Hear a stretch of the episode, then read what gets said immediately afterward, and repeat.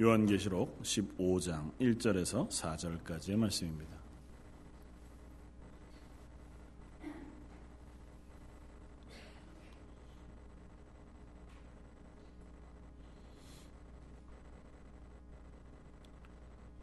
요한계시록 15장 1절에서 4절까지. 차였으면 우리 한 목소리 같이 한번 읽겠습니다. 또 하늘에 크고 이상한 다른 이적을 보매 일곱 천사가 일곱 재앙을 가졌으니 곧 마지막 재앙이라 하나님의 진노가 이것으로 마치리로다. 또 내가 보니 불이 섞인 유리바다 같은 것이 있고 짐승과 그의 우상과 그의 이름의 수를 이기고 벗어난 자들이 유리 바닷가에 서서 하나님의 검은 고를 가지고 하나님의 종 모세의 노래 어린 양의 노래를 불러 이르되 주 하나님 곧 전능하신 이시여 하시는 일이 크고 놀라우시도다. 만국의 왕이시여 주의 길이 의롭고 참되시도다. 주여 누가 주의 이름을 두려워하지 아니하며 영화롭게 하지 아니하오리이까. 오직 주만 거룩하시니이다. 주의 의로우신 일이 나타났음에 만국이 와서 주께 경배하리이다 하더라. 아멘. 어, 1년 내도록 어, 요한계시록을 저희가 살펴보고 있는데 예, 어, 오늘 15장 아, 말씀을 우리가 어, 보게 되었습니다. 15장 말씀 가운데 주목할 수 있는 것은 1절에 나오는 마지막 재앙이라 하나님의 진노가 이것으로 마치리라고 하는 하나님의 선언이십니다. 그러니까 사도 요한이 새로운 이제 이상, 아, 이상을 보게 되어집니다. 그러니까 하나님께서 뭐 계속해서 이상을 보여주시고 어, 그때마다 이제 사도 요한이 하나님께서 또 나를 나에게 새로운 이상을 보여주시니 이렇게 말함으로 어, 국면이 전환이 되고 또 다른 장면으로 보여지고 어, 그렇게 진행되어져 왔었습니다. 근데 오늘 드디어 하나님께서 보여주신 이상 가운데 사도 요한에게 이것이 이제 마지막 재앙이다. 이것으로 모든 것이 마칠 것이다. 하나님의 진노가 이것으로 마칠 것이라고 하는 선언에 이르게 되었습니다. 그러니까 어, 이것으로 이제 마지막 끝이 난다는 거죠. 그러니까 어떻게 보면 창세기부터 시작되어졌던 하나님의 구원의 계획이 이제 마무리 단계에 와 있다고 선언하는 것과 별반 다르지 않습니다. 물론 뭐 계시록 12장, 13장, 14장에 이르는 말씀 역시 하나님의 구원의 계획이 창세기로부터 계속 되어져 지금까지 왔던 그 연장선상에 설명되어질 수 있는 것이기도 하지만 오늘 보면 말씀은 어, 그 하나님께서 이스라엘을 혹은 또 우리를 온 인류를 전 세상을 구원하시려고 하셨던 그 구원의 계획의 마지막 결국 뭐 대단원 이렇게 얘기하면 좀 어, 가장 정확한 표현이 될 수 있을 것 같아요. 그것을 우리에게 이제 보여주시겠다고 하는 것입니다. 어, 마지막이라고 하는 표현이 시간 순서상 마지막 그런 의미는 아닙니다.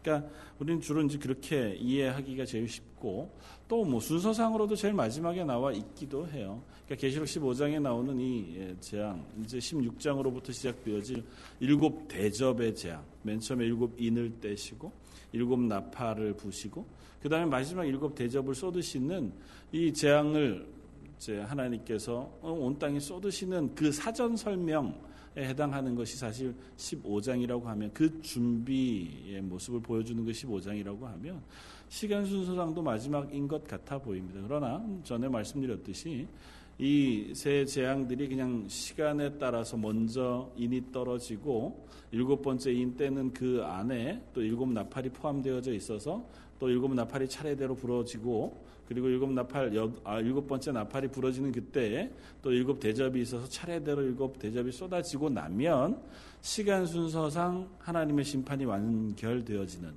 어, 그런 의미로 요한계시록 우리가 이해하지는 않았었습니다. 그러니까 이건 어, 예수님께서 부활 승천하신 이후에 교회가 이 땅 가운데 세워진 이후로부터 지금까지 뭐 어쩌면 구약의 그 하나님의 구원의 계획이 아담으로부터 시작되어진 그때부터 지금까지 이 세상을 향하신 하나님의 구원의 계획의 완성의 모습이었고 그럼에도 불구하고 그 구원을 방해하고 또 성도들을 미혹하고 넘어뜨리려고 하는 사단의 세력과 이 세상과의 싸움의 모습들을 거듭거듭 보여주는 것이었고 그리고 그 가운데 살아가는 우리 인생이 결국 하나님을 떠나가 있는 삶으로 인하여 얻어지게 되어지는 재앙 그러니까 하나님으로부터 부어지는 심판의 모습들이 지금 현재도 우리가 어, 경험하고 있는 것의 예, 모습이라는 것입니다. 그런 어, 하나님의 재앙이 앞에서부터 계속 반복되어져서 어떻게 보면 또 설명되어지고 또 설명되어지고 또 다시 선포되어지고 또 다시 선포되어져서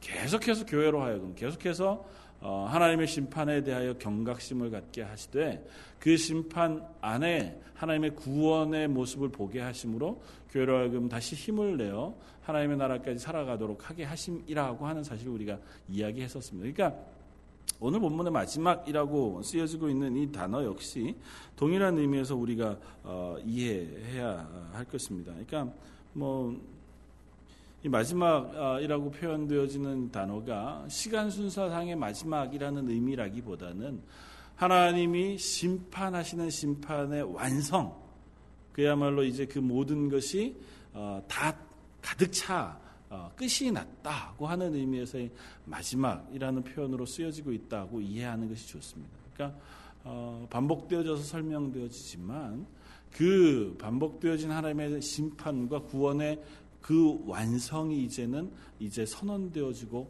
있는 것이다. 그렇게 우리 이해하면 좋겠다는 생각이 듭니다. 그런 의미에서 결국 온 세상의 마지막 대단어는 심판으로 끝이 난다. 고 하는 것이 요한계시록의 아, 일단 1차적인 선언입니다. 그러니까 창조 때 하나님께서 온 세상을 흑암 가운데 혼돈 가운데 있던 온 세상에 말씀으로 그 땅을 창조하시고 또 세상을 창조하시고 인류를 창조하셔서 하나님 보시기에 심히 좋은 상태로 어, 창조해 놓으셨습니다. 그럼에도 불구하고 그 하나님이 보시기에 심히 좋은 상태로 이 세상이 존재하지 못하고 인간이 하나님을 떠나 범죄함으로 이 세상 가운데 제약이 들어와서 세상에 균열이 생겼고 어, 하나님 보시기에 완전하고 온전했던 심히 아름다웠던 모습이 하나님 보시기에 심히 악한 세상이 되어져 버리고 말았다는 거죠. 하나님 인간 속에 허락해 주신 하나님의 형상, 하나님의 성품 그것들이 다 오염되고 또 더럽혀져서 선하고 온전하며 그리고 서로를 사랑할 만한 것들이 우리 속에 있음에도 불구하고 자기의 이익과 욕심을 위하여 서로 죽이기를 맞지 아니하는 세상이 되어져 버렸고 자연계도 어떻게 보면 인간을 위하여 하나님께서 창조해 놓아 인간에게 먹을 것을 내고 과실을 주는 그 땅이 더 이상 그렇게 인간에게 호락호락 자신의 과실을 내어주지 아니하고 엉겅퀴와 가시를 내어 인간이 땀 흘려 일하지 아니하면 세상 가운데서 먹을 것을 얻지 못하는 불균형 혹은 무질서 속으로 어, 타락하게 되어졌다는 거죠. 그러니까 인간은 그 이후의 삶은 끊임없이 뭐 자연과 투쟁하고 또 땀 흘려 일하며 서로 싸워 자기의 것을 채워가는 하나님 없는 삶을 살아왔었습니다. 그러니까 하나님이 없는 인생 그것이 지금 현재 우리 온 세상의 모습이었을 것입니다. 그러니까 하나님 없는 인생. 그러니까 하나님 창조해 놓으신 그 창조의 완성을 죄로 해파해 버리고 타락해 버린 인생 가운데 주어진 어, 우리의 인생은 끊임없는 어떤 고통과 좌절, 슬픔과 괴로움, 혹은 땀 흘림과 투쟁, 뭐 그것에서 연속 이었던 거죠. 그럼에도 불구하고 성경은 우리에게 하나님께서 그 타락 이후로부터 지금까지 하나님의 구원의 계획을 실천해 주고 계시다고 선언하고 있습니다. 그러니까 성경은 그 말씀을 우리에게 보여주고 있는 거잖아요. 그러니까 창세기로부터 요한계시록에 이르는 말씀은 딱 하나로 인류를 구원하시기 위한 하나님의 구원의 계획에 대한 설명이라고요. 하나님께서 인류를 얼마나 사랑하시고 이 인간들을 어떻게 구원하시기를 기뻐하셨는지 그리고 그 인간들을 구원하시기 위해 하나님께서 어떻게 계획하시고 그 계획을 완성해 가시든지에 대한 설명이고 그것이 궁극적으로 집중되어져 있는 것이 예수 그리스도의 십자가라는 것입니다. 왜냐하면 예수님의 십자가의 주시, 죽으심으로 인류가 가졌던 그 모든 제약이 궁극적으로 대속되어졌고 해결되어져서 그것 한 번으로 모든 인류가 하나님의 구원을 얻는 구원받은 하나님의 백성의 자리에 설 수 있는 자격을 얻게 되어졌기 때문입니다. 그러니까 구약은 그 예수님의 십자가를 향해 거듭거듭 달려오는 어, 다른 박질이었고 신약은 그 예수님이 이미 어, 우리에게 임재해 구원을 허락하신 하나님의 나라가 완성되어지기까지 아직 완성되지 아니한 하나님의 나라 그것까지 완성되어져 가는 싸움을 교회가 하고 있는 모습 우리가 시작을 통해서 보고 있는 거죠. 그러니까 요한계시록도 그 연장선상에서 계속해서 그 싸움을 싸우고 있는 하나님의 구원의 복음을 온 세상에 선포하고 증거해야 할 책임을 가진 교회를 향하여 여전히 완성되지 않은 세상에 살아가느라고 죄악에 쓰러지고 사단의 공격에 어, 넘어지며 때로는 고난과 혹은 죽임 당하는 순교의 삶을 살아간다 할지라도 그것이 끝이 아니라 하나님의 구원의 완성이라는 것에 어, 놀라운 은혜들을 사모하며 달려갈 수 있도록 교회를 격려해 주신 것이 요한계시록의 말씀이었다는 거죠. 그러니까 15장이 마지막이라고 하는 표현 역시 그것에 있어서의 마지막을 우리에게 보여주고 있는 것입니다. 하나님의 구원은 결국은 심판과 함께 어, 이루어진다는 것입니다. 인류의 결국, 인류의 마지막은 결국은 심판으로 끝이 날 거다라고 하는 것이 요한계시록의 선언의 말씀입니다. 그러니까 우리가 아무리 발버둥 쳐도 이 인류의 마지막을 바꿀 수 있는 방법은 없습니다.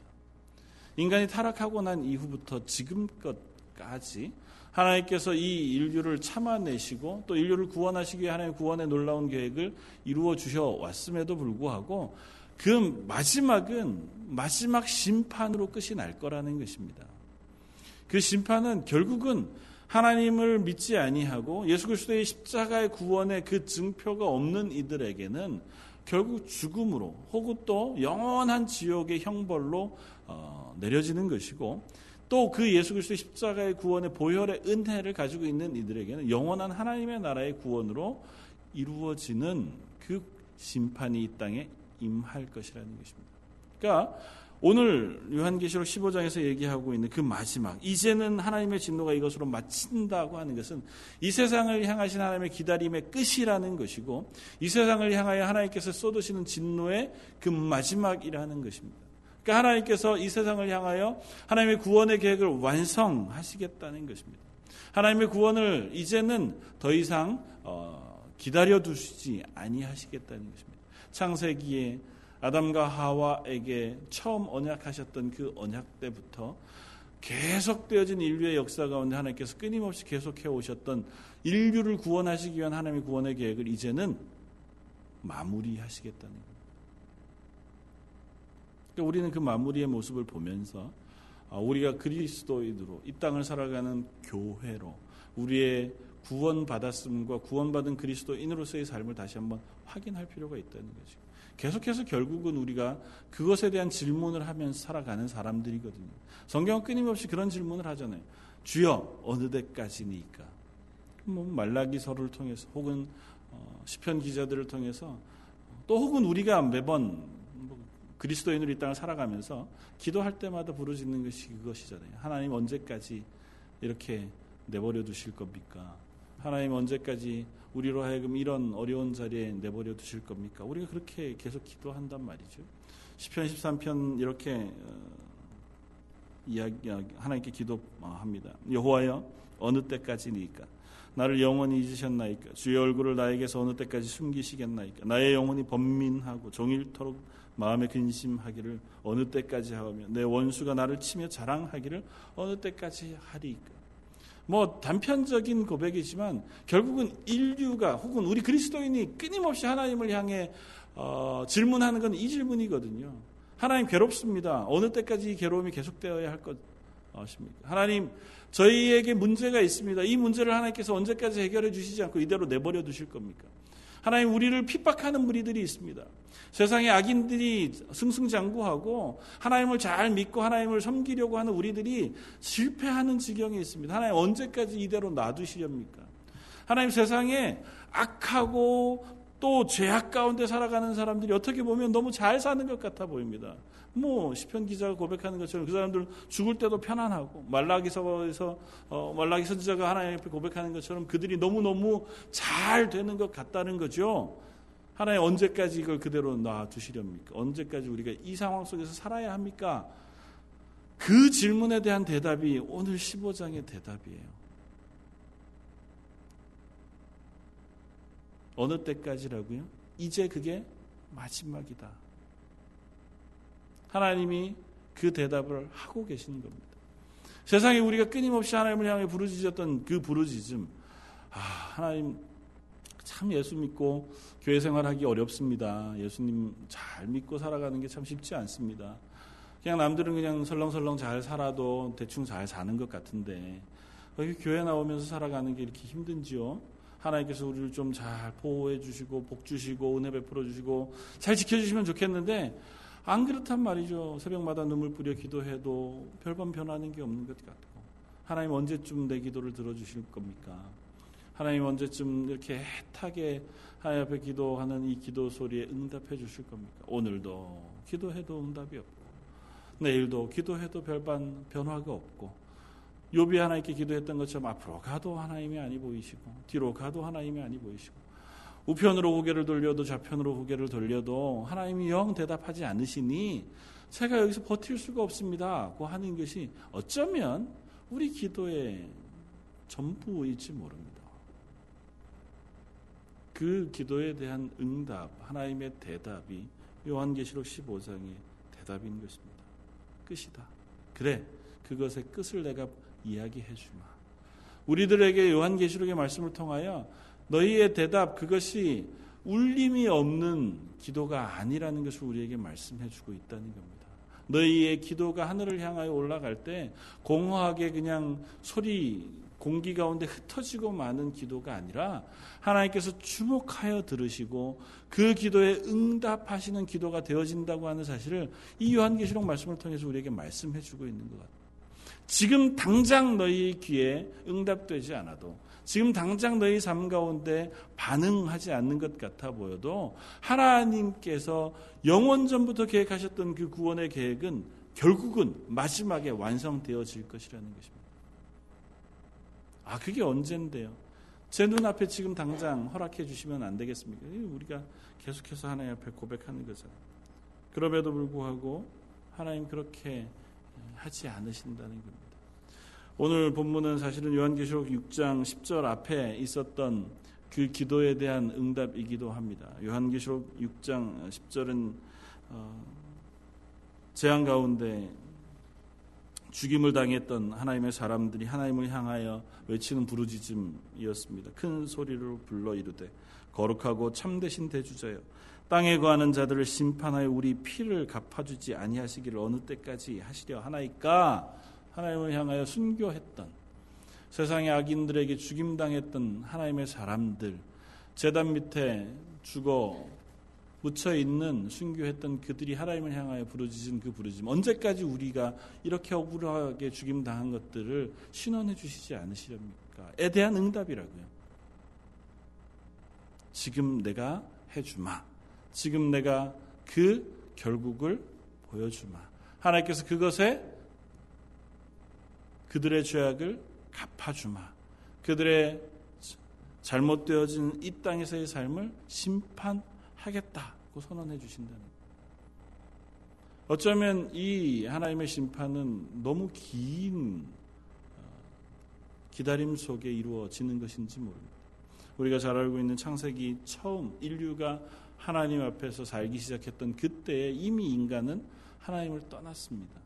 그리고 하나님을 떠난 아담과 하와에게 하나님 바로 하나님의 구원의 계획 원시 복음이라고 하는 구원의 계획을 선포해 보여 주셨었습니다. 창세기 5, 3장 15절 뱀을 향하여 하나님께서 징계의 말씀 저주를 하시면서 이렇게 합니다. 내가 너로 여자의 원수가 되게 하고 내 후손도 여자의 후손과 원수가 되게 하리니 여자의 후손은 내 머리를 상하게 할 것이요 너는 그의 발꿈치를 상하게 할 것이니라. 뱀을 향하여 하나님께서 저주하시면서 여자의 후손이 너의 머리를 상하게 할 것이라 그렇게 말씀해 주고 계신다는 겁니다. 이것의 완성을 우리가 보았습니다. 어디서요? 요한계시록 12장에서 14장에 이르는 말씀을 통해서. 해산할 때가 가까운 여인이 그 아들을 낳으려고 할 때에 용과 짐승들이 그 아들을 해하기 위하여 그 여인을 찾았습니다. 그러나 그 여인을 해하지 못했고 그 용과 짐승이 그로부터 태어난 아들이신 어린 양 되신 예수 그리스도를 통하여 진멸되어지고 무적행에 갇혀 결국은 심판당하는 모습을 우리가 요한계시록 12장에서 14장 이르는 말씀 동안 우리가 살펴보았잖아요. 그들이 한동안은 이 세상의 정권을 잡은 것처럼 길길이 날뛰었다고요. 그럼에도 불구하고 예수님께서 그들의 머리를 밟으심으로 그들의 결국은 멸망으로 끝이 난다고 하는 사실을 우리가 요한계시록 12장에서 14장에 이르는 말씀 동안 보았다. 그러니까 창세기에서 이미 처음 인간의 실패, 그때 하나님께서 약속하신 구원의 계획이 이 계시록에 오면서 완성되어지고 응답되어지고 있다고요. 하나님 구원의 계획이 어디 그것뿐이겠습니까? 하나님 구원의 계획이 그 이후에도 계속되어지는 것을 봅니다. 가인과 아벨이 하나님 앞에 있었다가 가인이 아벨을 쳐 죽입니다. 의인의 죽임, 땅에 흐른 의인의 피 소리를 하나님께서 들으시고 그 아벨을 대신하여 하나님께서 아담과 하와에게 새 아들을 하나 허락하십니다. 셋. 창세기 4장 25절 아담이 다시 자기 아내와 동침함에 그가 아들을 낳아 그의 이름을 셋이라 하였으니 이는 하나님이 내게 가인 죽인 아벨 가인이 죽인 아벨 대신에 다른 씨를 주셨다 하며 셋도 아들을 낳고 그의 이름을 에노스라 하였으며 그때의 사람들이 비로소 여호와 이름을 불렀더라. 하나님께서 아담과 하와에게 약속하신 구원의 계획이 처음 인류에게 적용되어지고 드러나기 시작한 것이 바로 이것입니다. 의인의 피가 흘렀으나 하나님께서 그것을 그냥 그것으로 머물러 두시지 아니하시고 그를 대신하여 하나님께서 구원의 은혜를 베푸시는 겁니다. 죽은 아벨 대신에 셋이라고 하는 한 사람을 하나님께서 선택하시고 구원해 내셔서 하나님의 자녀를 삼으신다고요. 그를 통하여 여호와를 부르게 하시고 하나님을 예배하는 자로 부르신다고요. 그 개인을 향한 구원이 결국은 나중에 가족으로 민족으로 온 세상으로 확대되어져 가는 이야기를 우린 성경을 통해서 확인할 수 있습니다. 그 뒤에 온 인류가 여전히 또 하나님 앞에 범죄하여 멸망에 이르게 되었을 때 하나님께서 한 가족을 부르십니다. 누구요? 노아의 가족. 한 개인을 부르셨던 하나님의 구원 그것이 한 가족으로 확장되어져 간다. 온 인류가 하나님께서 쏟으시는 진노 가운데 다 진멸을 당합니다. 이 땅에 호흡하는 모든 생물들이 다 죽임을 당하는 심판의 때에 하나님께서 한 가족을 선택하셔서 구원하신다고요. 그러니까 하나님께서 그 구원의 계획, 그것을 이렇게 확장해 가고 계신 모습을 우리에게 보여주고 계신 거예요. 노아와 그의 아들들, 그 가족 8명을 하나님께서 구원해 내세요. 그러고도 인류가 그것으로 하나님의 구원에 완성되어진 가족으로 살았느냐? 그렇지 않잖아요. 그 다음에 하나님께서 그 구원을 한 민족으로 확장하십니다. 누구를 통해서요? 아브라함과 그의 아들 야곱과 열두 지파를 통해서 하나님께서 이스라엘이라고 하는 한 민족을 선택하시고 그 나라를 하나님께서 구원해 내심으로 하나님의 구원이 개인에서 가정으로 가정에서 하나님의 한 나라로 확장되어지는 모습을 보여줘요. 그리고 그 나라가 구원받는 민족이 구원받는 모습을 우리가 출애굽기를 통해서 확인합니다. 애굽이라고 하는 나라에 포로되어졌던 한 민족을 하나님께서 하나님의 전능하신 손으로 건져내어 구원해내는 출애굽의 놀라운 역사를 우리에게 보게 하신다고요. 그 과정을 통해서 하나님은 또 다시 한번 온 인류를 향하여 하나님께서 심판과 구원이라고 하는 하나님의 구원의 계획을 보여주세요. 이전에 노아 때 온 인류가 다 멸망하는 가운데 하나님께서 한 가족을 구원해 내셨죠. 생명을 건져내셨다고요. 애굽이라고 하는 한 나라에서 이스라엘 민족을 건져내실 때 6월절이라고 하는 그 시간들을 통하여 하나님께서 모든 애굽 사람들을 죽이시기로 작정하셨습니다. 그들은 하나님 앞에 범죄한 인류를 대표하는 것이었기 때문에 그러나 그 인류들을 다 죽이시지 아니하고 그들의 대표로 장자들을 죽이신다고요. 열 번째 재앙. 그러니까 장자를 죽인다는 얘기는 그 가족 모두를 죽인다는 의미로 선포되어지는 거예요. 그러니까 하나님께서 그 장자들을 죽이심으로 모든 인류를 향하신 하나님의 심판을 지금 어, 그 땅에 내리고 계신 겁니다. 그래서 그 장자를 죽이시는 하나님의 심판 그 앞에 하나님께서 열 가지, 아홉 가지 재앙을 내리시는 것이 흡사 이 요한계시록의 일곱 인을 떼시고 일곱 나팔을 부시고 일곱 대접을 쏟으시는 그 재앙과 닮아 있다고요. 온 인류를 지금 마지막 지금 이 재앙, 마지막 심판을 행하시기 이전에 하나님께서 그들에게 부으셨던 그 재앙들이 땅과 바다와 물과 생물들을 향하여 하나님께서 재앙을 쏟으시잖아요. 그 재앙이 열 가지 재앙 가운데 앞에 아홉 가지 재앙으로 애굽 땅을 향하여 쏟아지잖아요. 그리고 마지막 인류를 향하여 그 인간들을 향하여 하나님께서 심판을 쏟으시는 것이 장자의 죽음이라고요. 그 장자의 죽음은 온 인류를 향한 것이어서 이스라엘도 동일하게 장자의 죽음을 당합니다. 그런데 하나님께서 그들을 죽이시는 대신에 6월절 어린 양의 피로 그들을 넘어가시기로 작정하세요. 하나님의 구원의 은혜를 그들에게 베푸시기로 작정하셨다고요. 그래서 그들을 살려주신 하나님께서 그 민족을 하나님의 백성으로 인도해 내어 하나님의 나라로 세우셨습니다. 그러나 그 나라로 세우신 그들의 장자들을 결국은 하나님 것으로 삼으셨어요. 그 장자들의 숫자만큼을 하나님께서 하나님의 성전을 위하여 봉사하는 사람들을 불러 세우셨습니다. 레위 지파들. 그래서 레위 지파의 남자들 숫자를 다 계수하고 이스라엘 전체 모든 지파들의 장정 남자의 숫자를 계수해서 그 남자 숫자만큼의 레위 지파를 받으셨는데 레위 지파의 남자의 숫자가 전체 남자 장자의 숫자보다 적었다고요. 그래서 전체 장자의 숫자의 남는 숫자만큼은 금으로 쟁반을 만들어서 하나님의 성전에 봉헌하도록 요청하세요. 다시 말하면 전체 이스라엘 민족 전부의 생명도 하나님께서 받으셨다는 거예요. 그렇게 해서 한 나라를 하나님께서 구원하십니다. 그래서 그들이 홍해를 통과함으로 하나님의 백성의 자리에 구원의 은혜를 경험하는 구원의 백성의 자리에 서게 하셔요. 그리고 그 구원의 완성을 어디에서 하신다고요? 예수 그리스도를 통하여. 예수님께 십자가를 단번에 지심으로 이제는 영적인 이스라엘 되어진 믿음으로 구원 얻는 모든 인류를 향하신 하나님의 구원의 계획을 완성하셨다. 그것으로 하나님께서 성령을 이 땅에 부으셔서 성령을 받은 우리가 이미 하나님의 나라가 되게 하셨어요. 하나님과 동행하는 임마누엘의 삶을 살게 하셨어요. 그러나 아직 온 세상 가운데 그 예수 그리스도의 십자가의 복음을 듣지 못한 이들을 하나님께서 참아 기다려 주시기로 작정하셔서 그 구원은 이미 이 땅에 임하였지만 완성되기까지 우리를 하나님께서 놓아 두신다고요. 그것이 지금 교회 시대고 요한계시록에서 선포하고 있는 그 시대의 속에 우리가 살아가고 있는 겁니다. 그러니까 그 마지막 때가 되면 그 일을 하나님께서 이제는 마무리하시겠다는 거예요. 그 그동안 우리 교회들을 하나님께서 부르셔서 너희가 하나님의 교회로 너희가 받은 구원의 소식을 증인의 삶으로 살아가도록 우리를 부르신 거잖아요.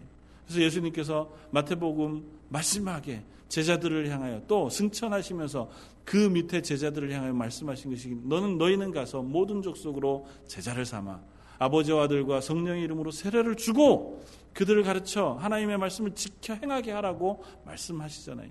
그것이 교회를 향하신 하나님의 부르심의 소명이라고요. 그러니까 우리는 구원받은 사람들이에요. 하나님의 구원받은 하나님의 사람으로 지금 요한계시록을 통하여 이 마지막의 이야기를 읽으면서 우리가 경험하고 고백해야 하는 것은 아, 하나님의 마지막 때가 가까웠으니 하나님께서 그 일을 결국은 이루실 것이니 그 일을 이루시기까지 우리에게 맡겨진 소명의 삶을 살아야겠다고 하는 결단이 우리에게 있어야 한다고. 그 결단 속에는 우리가 여전히 이 땅에 살아가는 동안 경험하게 되어지는 왜 아직도 하나님 언제까지 우리를 내버려 두시렵니까? 하는 그 안타까운 외침의 연속일 수도 있어요. 우리가 부르심의 소명의 삶을 살아간다고 해서 하나님께서 우리의 부르심의 소명의 삶을 늘 하나님이 승승장구하게 하지 않으세요. 하나님은 오히려 우리를 고난을 통과하게 하심으로 그 고난을 통과하면서 하나님의 교회가 되게 하시고 하나님의 자녀가 되게 하세요. 그 고난을 통과하는 그 과정을 통해서 우리가 하나님을 신뢰하는 하나님의 백성이 되기 때문에 그렇다고 성경은 우리에게 거듭 이야기합니다. 하나님 우리에게 복을 주셔도 우리가 이 땅 가운데 여유롭게 살아도 하나님의 말씀에 순종하는 삶을 살아갈 수 있을 터인데 왜 그러십니까? 그건 우리가 하나님의 나라 가면 우리에게 허락하실 거라고요. 왜 이 땅에서는 허락하시지 아니하시냐 하면 그렇게 해서 성공한 예가 없기 때문에 그래요. 이 세상에 어느 누구도 우리가 배부르고 부요하며 넉넉할 때에 하나님의 말씀에 순종하는 인류로서의 삶을 살아간 사람이 없다고요. 인간이 하나님의 구원을 경험하고 나서 하나님께서 그들을 부유하게 하셨을 때 곧바로 타락했다고요. 그게 우리가 성경을 통해서 보는 역사잖아요. 솔로몬이 하나님께 예배함으로 하나님께 기도함으로 지혜를 얻고 그를 하나님께서 부유하게 하셨어요. 온 세상 가운데 그보다 부유하지 않, 않 어, 부유한 사람이 없도록 하나님께서 그에게 물질의 복을 부으셨다고요. 그럼에도 불구하고 그것을 받은 솔로몬이 타락하잖아요. 솔로몬이니까 그랬을까요? 아니요. 인류상 가장 지혜로웠던 사람이 가장 부유한 하나님의 축복을 받고 나서 하나님을 떠나 타락했다고요. 뭐 그가 구원 받았는지 안 받았는지 우리가 하나님 나라 가서 확인해야죠. 잘 모르겠습니다. 아마 하나님께서 어, 그를 구원하셨을 수 있죠. 그러나 그 실패를 통하여 우리가 교훈 얻는 것은 이 세상 가운데 어느 누구도 동일한 과정을 겪게 되어질 것이라는 겁니다. 우리가 이 땅에 살아가는 동안은 그래서 하나님은 우리를 고난의 과정을 통과하게 하시는지 모른다고요. 하나님 언제까지 우리를 이대로 내버려 두시렵니까? 고 하는 기도의 자리에 우리를 부르신다고요. 그리고 그 애써 부르짖는 부르짖음을 성경은 예배라고 말씀하고 계시다. 우리가 하나님 앞에 예배하는 것은 어쩌면 그 안타까운 부르짖음의 자리일 가능성이 높습니다. 우리가 하나님 앞에 예배하러 나와서 하나님 언제까지입니까? 내가 하나님을 신뢰합니다. 그러나 이 세상 가운데 살아가는 것이 너무나 힘겹습니다. 그럼에도 불구하고 내가 하나님을 향하여 나왔습니다가 우리의 예배라고요. 그 예배를 통해서 하나님께서 우리를 통하여 영광을 받으신다고 말씀하신다고요. 우리가 부르는 찬양, 우리가 하나님께 드리는 그 영광 돌림, 그것에 온전한 것은 다름 아니라 이 부르짖음이라고요. 하나님 정말 힘듭니다. 하나님 앞에서 내가 이 믿음을 지키고 살아갈 수 없습니다. 그럼에도 불구하고 예배의 자리에 나와 앉아 기도하는 그것이 하나님께 영광 돌리는 예배의 참 모습이라고요. 하나님을 향하여 우리가 애써 부르짖을 때 언제 부르짖네? 고난의 과정 속에.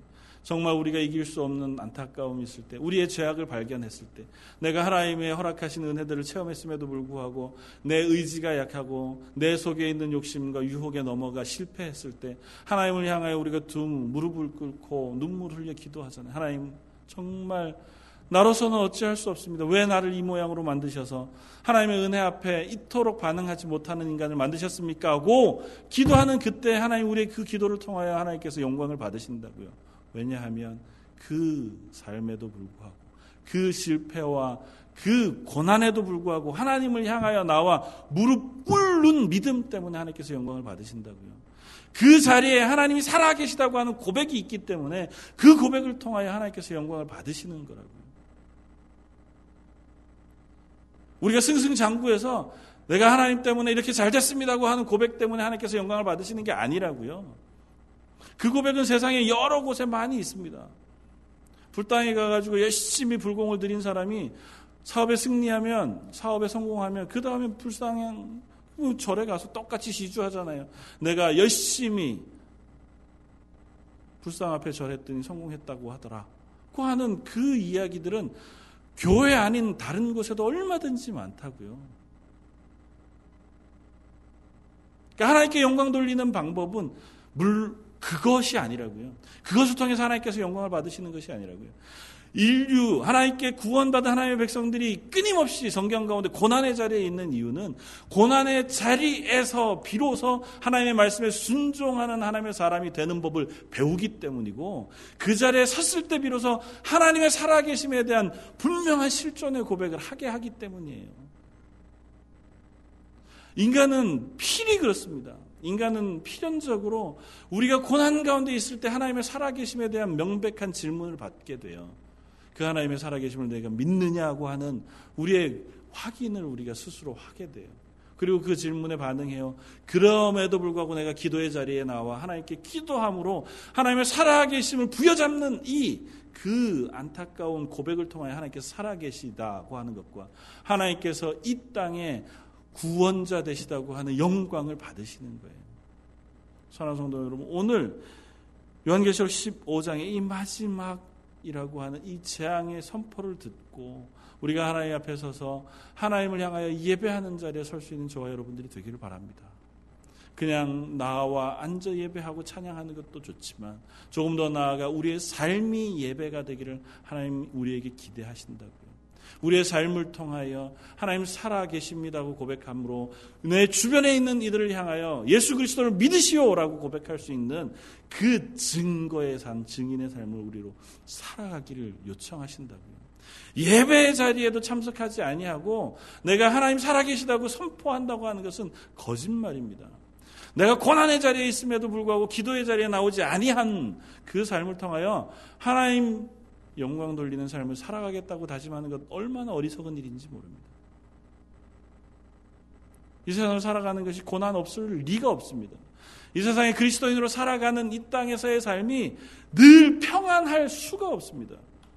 이 세상 살아가면 필히 우리는 문제에 부닥치게 되고 고민에 부닥치게 되어질 수밖에 없습니다. 그렇기 때문에 우리가 기도하지 않을 수 없는 거예요. 그렇기 때문에 하나님의 말씀에 우리가 나를 비추어 보지 않을 수 없는 거고 그렇기 때문에 하나님의 말씀에 순종하는 자리에 우리를 내려놓지 않으면 안 된다고요. 그냥 가정 안에서 남편과 아내로 살아가는 것 혹은 내 자녀들을 양육해 내는 것만 해도 우리가 얼마나 많은 기도를 요합니까? 하나님의 도우심이 아니고 나를 하나님 앞에 내려놓고 용서를 구하지 않고 그 일들을 이루어낼 수 없잖아요. 하나님의 교회 일원으로 하나님의 교회를 봉사하는 일에도 마찬가지 아닙니까? 우리가 하나님의 교회를 봉사할 때마다 늘 마음속에 기쁨과 감사가 충만한 삶만 살아가지 않잖아요.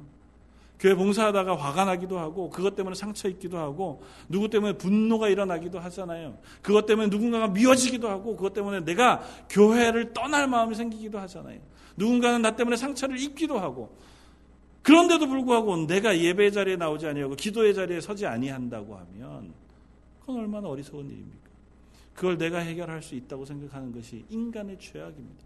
세상은 여전히 그렇게 이야기합니다. 하나님을 의지하지 아니하고 우리가 내가 그 일을 할 수 있다고 고백한다고요. 내가 문제를 해결할 수 있다고 믿어요.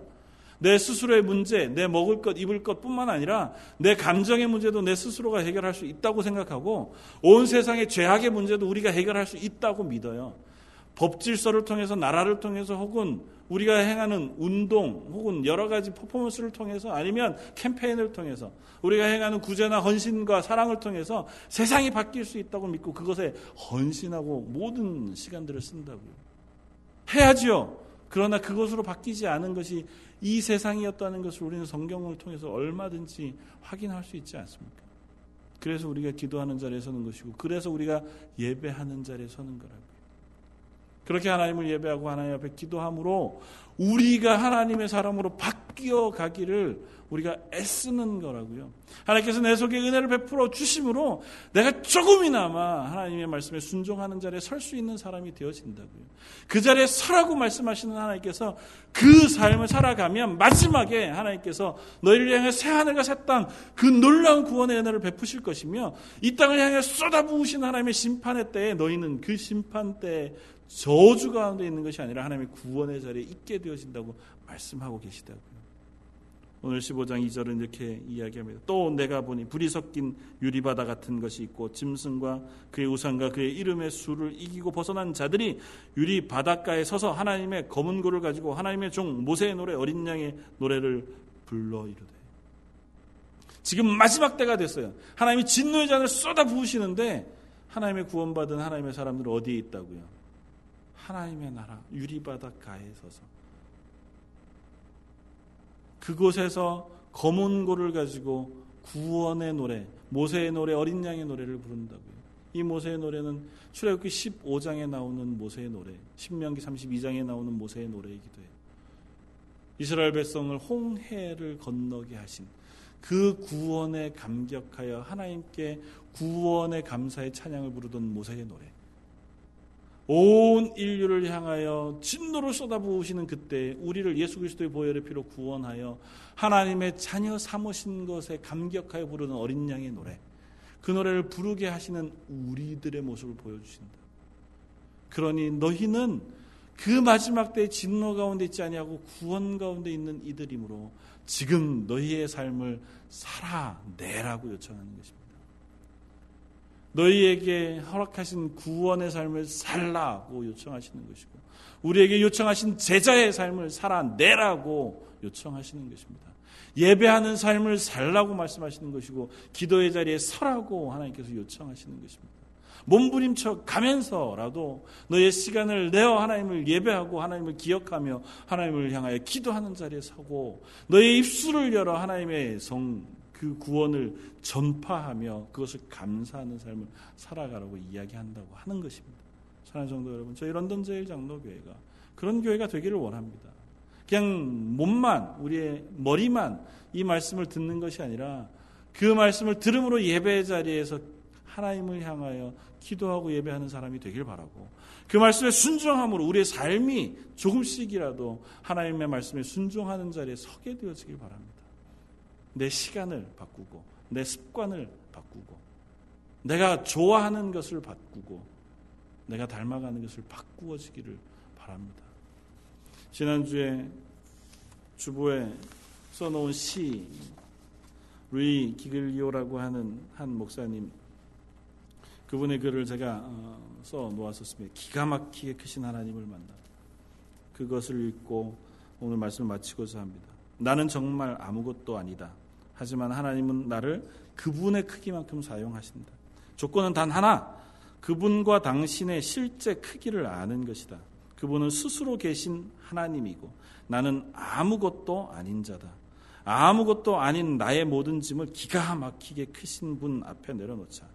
이제 이 세상에서 초라한 나를 부풀리려 애쓸 필요가 없다. 나의 자금과 그분의 광대하심을 알 때 크고 놀라운 하나님의 손에 붙들림 바될 것이기 때문이다. 작은 자여 정말 자유롭지 않은가? 우리는 정말 하찮을 것 없는 이 세상에서 작은 사람이지만 창세기로부터 요한계시록까지 이 구원의 계획을 빈틈없이 진행해 오신 기가 막히게 크신 하나님께서 우리를 교회로 쓰시기를 원하신다. 우리가 행할 것은 없습니다. 우리가 준비할 것은 없습니다. 난 정말 작구나. 그런데 하나님은 정말 크시구나. 그 하나님이 나를 쓰시기를 원하시는구나만 알면 된다. 그러면 우리가 할 건 없습니다. 하나님 앞에 나아가 두 손 드는 것 이외에는 우리에게 요청하시는 것이 없다고요. 우리가 하나님 말씀에 순종하겠습니다 하고 항복하는 순간 하나님 우리를 쓰신다고요. 우리를 쓰시기 위하여 우리에게 모든 것을 다 부으시겠다고 약속하신다고요. 하나님은 하나님을 향하여 항복, 항복하는 사람에게 지혜를 주실 수도 있고 물질을 부으실 수도 있고 능력을 부으실 수도 있고 은사를 부으실 수도 있고 말 못하는 모세에게 하나님 말 잘하는 아론을 붙일 수도 있으시다고요. 하나님 우리 주변에 사람을 붙이실 수도 있고 하나님의 능력을 부으실 수도 있다고요. 우리가 그것들을 다 경험할 수 없는 이유는 하나님께 항복하지 않았기 때문이에요. 하나님 왜 나에게는 그것을 주시지 않습니까? 필경은 우리가 하나님의 말씀에 항복하지 않았기 때문에. 여러분 하나님 부르셨는데 하나님의 구원의 사람으로 우리를 부르시고 예배의 자로 자리에 세우시고 또 하나님의 교회로 우리를 불러 놓아 증인의 삶을 살라고 하셨는데 그럼에도 불구하고 그것 앞에 우리가 조그만 욕심도 혹은 조그만 순종도 안 하고 그냥 그렇게 살아갈 수는 없지 않겠습니까? 사랑 성도 여러분, 최소한 하나님 앞에 제가 그 하나님의 부르심 앞에 응답하기를 원합니다. 고 입을 열어서 기도하는 자리에 설 수 있기를 바랍니다. 우리의 무지한 기도도 들으시는 하나님이 그 기도를 들으셔서 저와 여러분들을 바꾸실 줄 믿습니다. 그렇게 기도할 때 우리에게 하나님을 향하여 항복할 마음을 주실 테고 항복한 우리에게 하나님의 그 부르심에 합당한 은혜와 은사를 부어 주실 줄 믿습니다. 그렇게 저와 여러분들을 통하여 하나님의 복음의 일들을 이루어 가실 하나님을 사모하길 바라고 함께 그 하나님을 사모하며 기도하는 자리에 서기를 주님의 이름으로 축원을 드립니다. 한번 같이 기도하겠습니다. 참으로 작은 우리들, 참으로 부족한 우리들, 하나님의 구원의 계획을 읽고 듣고 보지만 그것이 무엇인지조차 잘 이해할 수 없는 어리석은 우리들이지만 이렇게 예배의 자리에 불러주셔서 하나님을 찬양하고 하나님의 영광을 우리가 높이게 하시니 감사합니다. 하나님 저희가 나왔습니다. 하나님 저희의 기도를 들으시고 저희에게 하나님 말씀에 순종하고 항복할 수 있는 은혜를 허락해 주십시오. 또 그렇게 함으로 저희 인생에 부으시는 하나님의 능력과 은혜와 은사 또 하늘나라의 복을 누리게 하셔서 그것을 사용하여 이 땅에서 청지기로 하나님의 증인된 삶을 살아가는 온 교회가 되게 하여 주옵소서. 이 모든 말씀 예수님 이름으로 기도드립니다. 아멘.